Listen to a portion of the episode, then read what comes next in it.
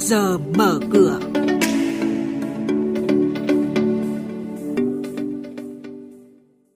Thưa quý vị, thưa các bạn, những thông tin chính sẽ có trong chuyên mục trước giờ mở cửa hôm nay đó là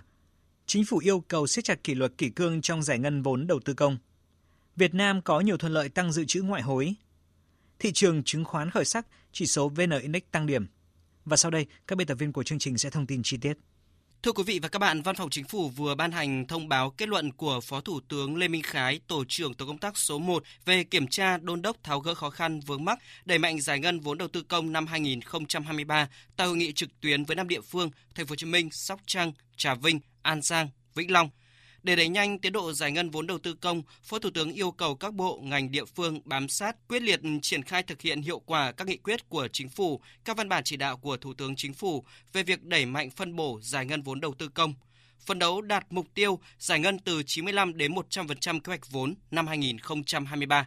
Ngân hàng Sacombank vừa phát đi thông tin cho biết, hưởng ứng thông điệp kêu gọi hạ lãi suất cho vay của Ngân hàng Nhà nước nhằm hỗ trợ nền kinh tế tăng trưởng ổn định, Sacombank tiếp tục tung gói ưu đãi 15.000 tỷ đồng cho vay phục vụ đời sống và sản xuất kinh doanh dành cho khách hàng cá nhân áp dụng đến hết năm nay. Cụ thể, các khách hàng có thể vay cho mục đích phục vụ sản xuất kinh doanh ngắn hạn, bao gồm sản xuất nông nghiệp, với mức lãi suất chỉ từ 8% một năm, với mục đích vay phục vụ đời sống, mua, xây sửa nhà cửa, đất đai tiêu dùng, khách hàng có thể hưởng mức lãi suất ưu đãi từ 9,5% một năm. Mới đây Moody dự báo dự trữ ngoại hối của Việt Nam không bao gồm vàng sẽ phục hồi vào cuối năm nay, đạt mức 95 tỷ đô la Mỹ. Dự trữ ngoại hối của Việt Nam trong tháng 1 năm nay đạt hơn 88 tỷ đô la Mỹ theo Quỹ tiền tệ quốc tế tiền đồng đã tăng giá trong thời gian qua, hòa theo xuống tăng của các đồng tiền châu Á khi sức mạnh của đồng đô la Mỹ suy yếu, tạo điều kiện để ngân hàng nhà nước mua hơn 6 tỷ đô la Mỹ vào dự trữ ngoại hối từ đầu năm đến nay. Ngoài ra, theo chuyên gia của Moody, một số yếu tố vĩ mô khác như phục hồi của ngành du lịch cũng hỗ trợ việc dự trữ ngoại hối của Việt Nam phục hồi trong năm nay. Bà Anukasa, Phó Chủ tịch Dịch vụ Nhà đầu tư của Moody, nhận định. Mặc dù tổng thể xuất khẩu giảm do sự sụt giảm chung của nhu cầu trên thế giới, nhưng đi kèm với đó cũng là sự thu hẹp nhập khẩu. Bối cảnh này có tác động tích cực giúp tỷ giá ổn định hơn trong thời gian qua, tạo điều kiện để tăng dự trữ ngoại hối. Ngoài ra, dòng vốn đầu tư trực tiếp nước ngoài FDI vào Việt Nam vẫn tiếp tục ổn định bất chấp những biến động kinh tế vĩ mô bên ngoài. Thị trường chứng khoán Việt Nam phiên giao dịch hôm qua khởi sắc cùng tâm lý đầy hưng phấn của nhà đầu tư. VN Index tăng điểm với biên độ hẹp, song dòng tiền dần nhập cuộc vào phiên chiều giúp biên độ tăng điểm được nới rộng. Có thời điểm chỉ số chính của thị trường chứng khoán Việt Nam bật tăng gần 13 điểm trước khi thu hẹp đôi chút về cuối phiên. Giá trị khớp lệnh trên sàn giao dịch Thành phố Hồ Chí Minh ghi nhận trên 10.800 tỷ đồng.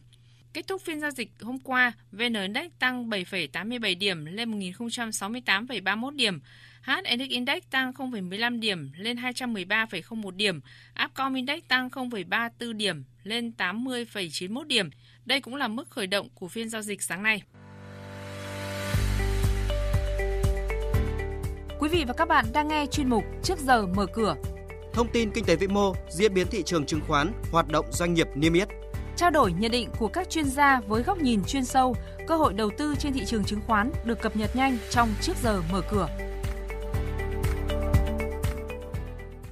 Tiếp theo là thông tin về một số doanh nghiệp niêm yết đáng chú ý. Tổng công ty cổ phần thương mại xây dựng đã công bố thông tin bất thường về việc chậm thanh toán gốc lãi của 4 lô trái phiếu. Nguyên nhân do tổ chức phát hành chưa thu xếp đủ nguồn vốn. Đáng chú ý, Tổng công ty cổ phần thương mại xây dựng tiếp tục công bố thông tin điều chỉnh lãi suất các trái phiếu và sửa đổi một số điều kiện điều khoản trái phiếu tương ứng liên quan đến việc điều chỉnh lãi suất – Cụ thể, lãi suất áp dụng cho các kỳ tính lãi tiếp theo của các trái phiếu này sẽ là biên độ từ 1,65 đến 1,85%, cộng với lãi suất tiền gửi tiết kiệm cá nhân trả lãi sau kỳ hạn 24 tháng bằng đồng Việt Nam của Ngân hàng Thương mại Cổ phần Quân đội chi nhánh Hoàn Kiếm, Hà Nội. Mức lãi suất mới này sẽ được áp dụng cho đến hết ngày 30 tháng 9 năm nay. Trái ngược với bức tranh chung khá tích cực cổ phiếu DIG của Tổng công ty Cổ phần Đầu tư Phát triển Xây dựng bị bỏ lại phía sau khi bất ngờ giảm sàn trắng bên mua, thì giá DIG dừng ở mức 19.350 đồng một cổ phiếu, với khối lượng dư bán sàn lên tới gần 900.000 cổ phiếu. Đáng chú ý, khối lượng khớp lệnh trong phiên hôm qua của DIG cũng đạt mức cao nhất toàn sàn, con số lên tới hơn 33 triệu cổ phiếu. Theo đó, giá trị vốn hóa của DIC Corp còn hơn 11.800 tỷ đồng, tương ứng bốc hơi gần 48.100 tỷ đồng so với đỉnh hồi tháng 1 năm ngoái.